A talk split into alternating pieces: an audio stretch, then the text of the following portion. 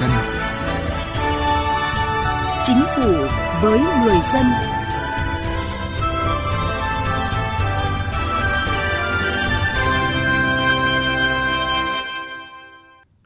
Thưa quý vị và các bạn, dù được nhắc đến nhiều như một điểm nghẽn trong công tác xây dựng pháp luật, nhưng tình trạng nợ động văn bản quy định chi tiết hướng dẫn thi hành luật pháp lệnh vẫn chưa được khắc phục triệt để.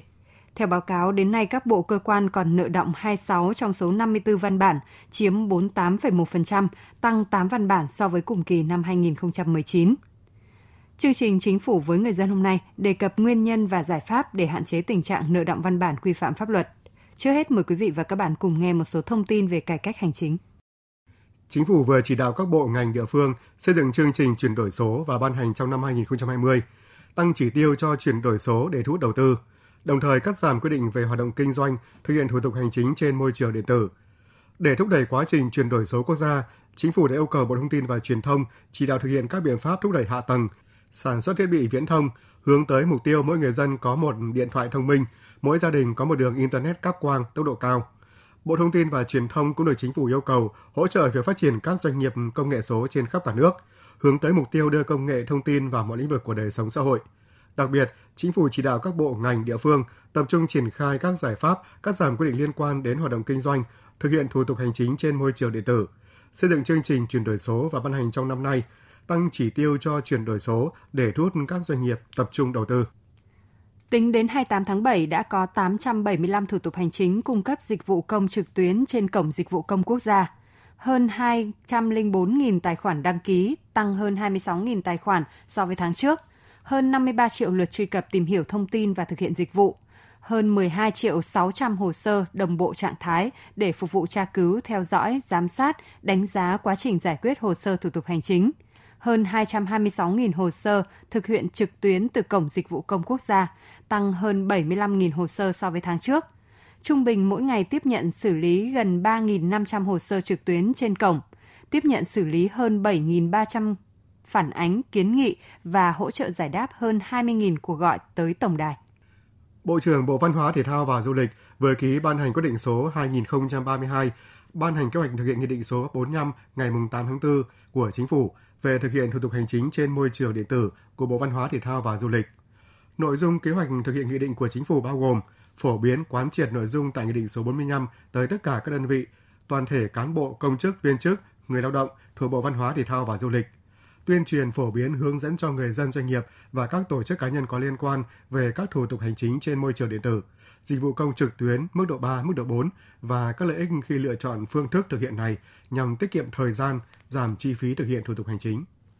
Đến nay, tỉnh Thanh Hóa đã hoàn thành xây dựng nền tảng tích hợp chia sẻ dữ liệu kết nối liên thông của tỉnh với trục liên thông văn bản quốc gia, phục vụ việc gửi nhận văn bản liên thông 4 cấp chính quyền từ trung ương đến cấp xã. Cổng dịch vụ công trực tuyến của tỉnh và hệ thống một cửa điện tử tại tất cả ủy ban nhân dân cấp huyện đã được đưa vào sử dụng hệ thống một cửa điện tử từ ngày 10 tháng 5. Bảo hiểm xã hội Việt Nam đã xây dựng và hoàn thiện bộ câu hỏi trả lời về những vấn đề thường gặp trong quá trình giải quyết các thủ tục hành chính và công khai trên cổng dịch vụ công của ngành, địa phương và tích hợp trên cổng dịch vụ công quốc gia. Người lao động và người làm công tác bảo hiểm xã hội trong đơn vị sử dụng lao động có thể tự tìm hiểu hoặc được giải đáp những vướng mắc trong quá trình thực hiện các thủ tục hành chính thuộc thẩm quyền giải quyết của ngành bảo hiểm xã hội, giúp giảm đáng kể thời gian cho doanh nghiệp trong việc tìm hiểu thông tin và chuẩn bị hồ sơ về ứng dụng công nghệ thông tin nhằm phục vụ hỗ trợ doanh nghiệp và người lao động trong thực hiện các giao dịch về bảo hiểm xã hội, bảo hiểm y tế, bảo hiểm tự nguyện. Bảo hiểm xã hội Việt Nam đã nâng cấp và cung cấp miễn phí phần mềm kê khai nộp bảo hiểm xã hội, triển khai hệ thống chăm sóc khách hàng, hệ thống tương tác đa phương tiện giữa người dân và doanh nghiệp với cơ quan bảo hiểm xã hội, hệ thống thu nộp chi trả điện tử, tích hợp và thực hiện 13 dịch vụ công trên cổng dịch vụ công quốc gia. Theo Bảo hiểm xã hội Thành phố Hồ Chí Minh, đã có 98% đơn vị sử dụng lao động tại thành phố thực hiện giao dịch điện tử trong lĩnh vực thu cấp sổ thẻ, 80% giao dịch điện tử trong giải quyết chế độ ốm đau, thai sản, dưỡng sức, phục hồi sức khỏe. Đồng thời, Bảo hiểm xã hội thành phố cũng đang thực hiện thủ tục cấp lại thẻ bảo hiểm y tế trên cổng dịch vụ công quốc gia. Trường hợp đơn vị, người lao động nộp hồ sơ trực tiếp tại cơ quan bảo hiểm xã hội thì Bảo hiểm xã hội thành phố vẫn tiếp nhận hồ sơ và trả kết quả thông qua dịch vụ chuyển phát của bưu điện. Cải cách hành chính với người dân và doanh nghiệp.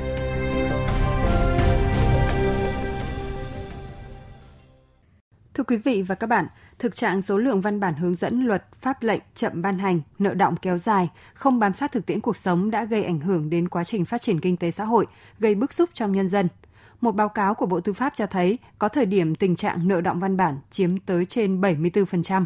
Nhiều dự thảo văn bản hướng dẫn luật xa rời thực tế bị dư luận phản đối. Luật ban hành văn bản quy phạm pháp luật quy định dự thảo văn bản quy định chi tiết phải được chuẩn bị và trình đồng thời với dự án luật, pháp lệnh và phải được ban hành để có hiệu lực cùng thời điểm có hiệu lực của văn bản. Vậy nhưng theo báo cáo đến nay, các bộ cơ quan quản nợ động 26 trên 54 văn bản chiếm 48,1%, tăng 8 văn bản so với cùng kỳ năm trước. Trong số này thì Bộ Nội vụ nợ 7 văn bản, Bộ Tài chính nợ 6 văn bản, Bộ Công an nợ 5 văn bản, Bộ Giáo dục và Đào tạo nợ 3 văn bản, các bộ Công Thương, Thanh tra, Tư pháp, Văn hóa Thể thao và Du lịch, Quốc phòng, mỗi bộ nợ một văn bản.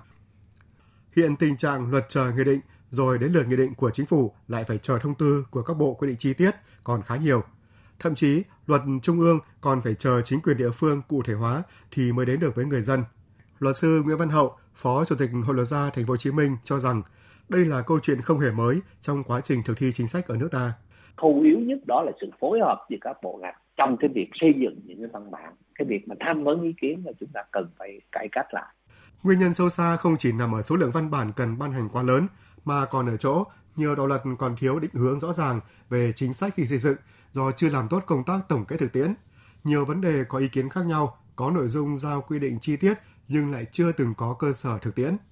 Nói cách khác, tính chất chung chung cùng với những mâu thuẫn giữa các đạo luật với nhau khiến việc ban hành văn bản dưới luật càng trở nên khó khăn. Tiến sĩ Lê Vệ Quốc, Vụ trưởng Vụ Phổ biến Giáo dục Pháp luật, Bộ Tư pháp nêu quan điểm. Chúng ta cố gắng đưa pháp luật vào cuộc sống, nhưng mà để làm được cái điều đấy, ờ, cái điều tiên quyết là chúng ta phải phản ánh được cuộc sống ờ, vào trong từng cái quy định của pháp luật.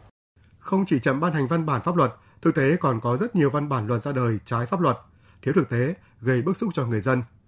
Thính giả Nguyễn Văn Đệ ở huyện Trực Ninh, tỉnh Nam Định nêu ý kiến. Với những người mà soạn thảo văn bản, soạn thảo ra luật thì cần phải có trình độ, hai nữa phải có sự công bằng trong ý kiến của mình. Lâu nay chúng ta hay than phiền việc chậm ban hành văn bản dưới luật, nhưng có lẽ điều đáng quan tâm hơn cả là nội dung của các chính sách pháp luật đã thực sự bắt nguồn từ cuộc sống hay chưa. Với những nhà xây dựng, hoạch định, quyết định chính sách pháp luật, câu nói nghe dân, nghe cho thực lòng, làm cho dân, làm đến nơi đến chốn thực sự cần thiết và nhiều ý nghĩa.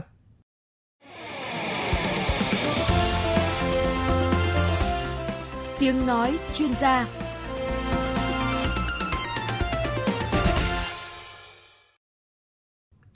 Thưa quý vị và các bạn, như chúng tôi vừa đề cập, tình trạng chậm trễ trong ban hành văn bản quy định chi tiết, hướng dẫn thi hành luật mặc dù đã được cải thiện nhưng vẫn chưa được như mong muốn.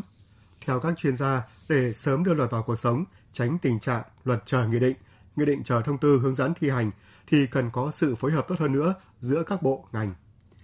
Một nội dung đáng lưu ý trong luật ban hành văn bản quy phạm pháp luật là việc người đứng đầu cơ quan tổ chức, chủ trì soạn thảo, cơ quan thẩm định, cơ quan trình, cơ quan thẩm tra và cơ quan ban hành văn bản quy phạm pháp luật trong phạm vi nhiệm vụ quyền hạn của mình phải chịu trách nhiệm về việc không hoàn thành nhiệm vụ và tùy theo mức độ mà xử lý theo quy định của pháp luật về cán bộ công chức và quy định khác của pháp luật có liên quan. Các trường hợp văn bản không bảo đảm về chất lượng, chậm tiến độ, không bảo đảm tính hợp hiến, tính hợp pháp, tính thống nhất của văn bản quy phạm pháp luật được phân công thực hiện. Đây cũng là một trong những căn cứ để đại biểu Quốc hội xem xét việc lấy phiếu tín nhiệm, bỏ phiếu tín nhiệm. Về vấn đề này, luật sư Trần Tuấn Anh, đoàn luật sư thành phố Hà Nội nêu kiến nghị. Chúng ta chỉ thông qua văn bản quy phạm pháp luật khi mà các bộ, các ngành và chính phủ đã phải ra được cái dự thảo liên quan đến cái việc nghị định cũng như thông tư hướng dẫn thi hành. Và thứ hai nữa là chúng ta phải kiên quyết xử lý các vi phạm theo đúng quy định của pháp luật liên quan đến luật ban hành các văn bản quy phạm pháp luật là gì? Trách nhiệm thuộc người đứng đầu. Nếu trong trường hợp anh chậm bao nhiêu lâu thì người đứng đầu cơ quan ban ngành sẽ phải chịu trách nhiệm như thế nào? Muốn ban hành hướng dẫn chi tiết đúng hạn rõ ràng dễ thực hiện thì toàn bộ quy trình thiết kế xây dựng lấy ý kiến hoàn thiện thẩm định phê duyệt các dự án luật đều phải làm thực sự chú đáo. Đó là ý kiến của ông Trần Hữu Huỳnh, Chủ tịch Hội Trung tâm Trọng tài Quốc tế Việt Nam Vấn đề là xây dựng chính sách như là một cái điều kiện tiên quyết trước khi ban hành pháp luật. Và khi xây dựng chính sách như vậy thì nhất thiết phải tham khảo ý kiến của người dân, của doanh nghiệp, của các nhà khoa học, của các tổ chức xã hội. Nếu làm tốt cái giai đoạn về chính sách này và được Quốc hội chấp nhận thì lúc bấy giờ mới luật hóa nó. Giáo sư tiến sĩ khoa học Đặng Hùng Võ nhận định, lâu nay quy trình xây dựng luật rất đầy đủ, nhưng quá trình triển khai có vấn đề. Ngay cả việc trao quyền giám sát thực thi pháp luật cho người dân, nhưng cơ chế thực hiện như thế nào cũng rất thiếu cụ thể. Nói chung chúng ta cần một cái cơ chế, một cái cơ chế rất cụ thể, kể cả quy định về thời gian, tức là bao lâu thì cái đầu mối là cơ quan mặt trận tổ quốc này tiếp nhận ý kiến thì phải chuyển đến cái nơi mà có thẩm quyền giải quyết. Tất cả những cái đó là chúng ta đang cần một cái trình tự thủ tục một cái cách thức thực hiện một cái quy định trách nhiệm rất cụ thể. Thực tế công tác xây dựng hoàn thiện thể chế đã và đang được chính phủ, thủ tướng chính phủ rất quan tâm thực hiện với nhiều động thái cụ thể và với sự quyết tâm của chính phủ, tinh thần vào cuộc hết sức quyết liệt của các bộ ngành địa phương trong việc tăng cường đối thoại, tương tác với cộng đồng doanh nghiệp, các hiệp hội, kỳ vọng những hạn chế trong quá trình xây dựng pháp luật sẽ sớm được giải quyết.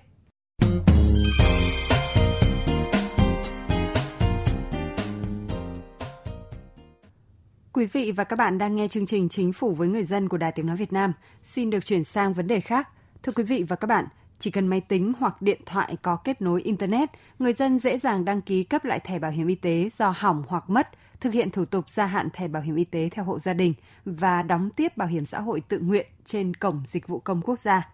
Cùng với các dịch vụ công khác đã cung cấp trên Cổng Giao dịch Điện tử của ngành, Bảo hiểm xã hội Việt Nam mong muốn mang lại tiện ích tạo thuận lợi, tiết kiệm thời gian chi phí khi tham gia thụ hưởng các chế độ, chính sách bảo hiểm xã hội, bảo hiểm y tế. Hôm nay, em Nguyễn Thu Trang ở tỉnh Quảng Ninh thực hiện cấp đổi thẻ bảo hiểm y tế trên cổng dịch vụ công quốc gia. Chỉ mất khoảng 5 phút, Trang đã đăng ký xong tài khoản, cập nhật những thông tin cần thiết. Cháu đi à, cấp lại thẻ bảo hiểm y tế à, do bị à, sai giới tính chưa đầy 5 phút thì cháu đã xong sửa, sửa lại hết tất cả những cái sai sót trong thẻ y tế rồi ạ. Truy cập cổng dịch vụ công quốc gia tại địa chỉ dịch vụ công.gov.vn, đăng nhập vào hệ thống, người dân có thể dễ dàng thực hiện thủ tục cấp lại thẻ bảo hiểm y tế. Ngay khi cán bộ bảo hiểm xã hội thụ lý hồ sơ, người dân sẽ nhận được tin nhắn hẹn trả kết quả và nhận kết quả hồ sơ thủ tục thông qua bộ phận tiếp nhận hồ sơ và trả kết quả hoặc dịch vụ bưu chính. Bên cạnh đó, người dân cũng có thể chủ động tra cứu tình hình xử lý hồ sơ trên cổng dịch vụ công trực tuyến của Bảo hiểm xã hội Việt Nam tại địa chỉ dịch vụ công.bảo hiểm xã hội.gov.vn. Và đây là những ý kiến của người dân mà chúng tôi ghi nhận được trải nghiệm cái dịch vụ công quốc gia thì tôi thấy là rất là tiện lợi. Thay vì cái việc là tôi phải đi ra ủy ban dân phường tôi làm các thủ tục tôi mất về thời gian di chuyển chờ đợi giải quyết thì tôi chỉ cần ở nhà khoảng thời gian 5 phút để đăng nhập vào hệ thống tôi có thể giải quyết xong công việc. Thông tin họ hướng dẫn ờ, ở trên mạng tương đối đầy đủ. Ờ, mình cũng ờ, điền các form đấy nó tương đối dễ không phải là quá phức tạp. Tôi khá là hài lòng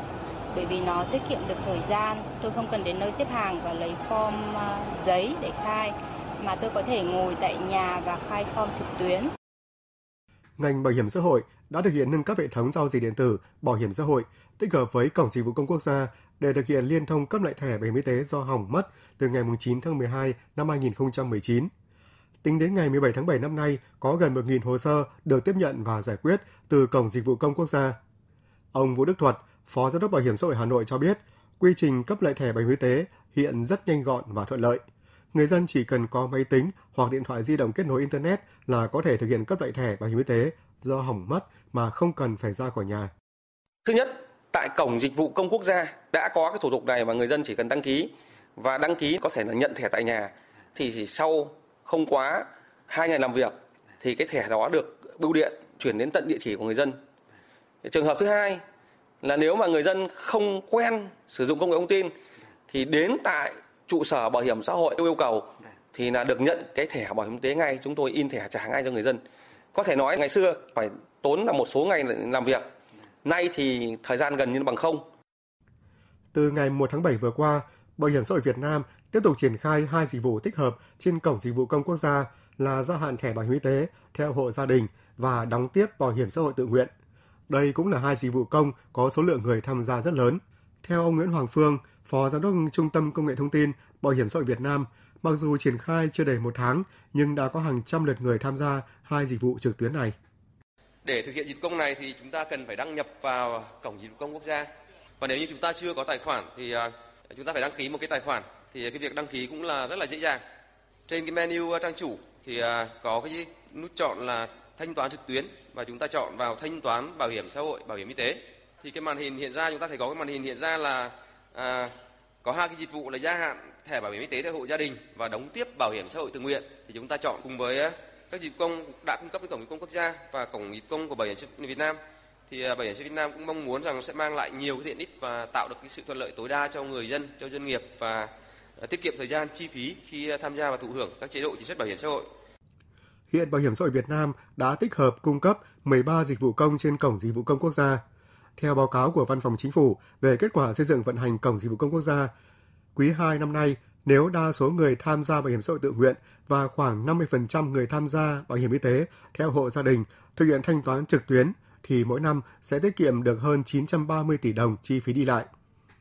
Bảo hiểm xã hội Việt Nam cho biết, trong thời gian tới sẽ tiếp tục triển khai các giải pháp nhằm góp phần cải thiện môi trường kinh doanh, nâng cao năng lực cạnh tranh quốc gia, đồng thời hoàn thiện cơ sở dữ liệu tập trung cũng như triển khai hệ thống tương tác đa phương tiện với người dân và doanh nghiệp. Tiếp tục tích hợp các dịch vụ công trên cổng dịch vụ công quốc gia theo lộ trình đã đề ra, hướng tới sự hài lòng của người dân và doanh nghiệp.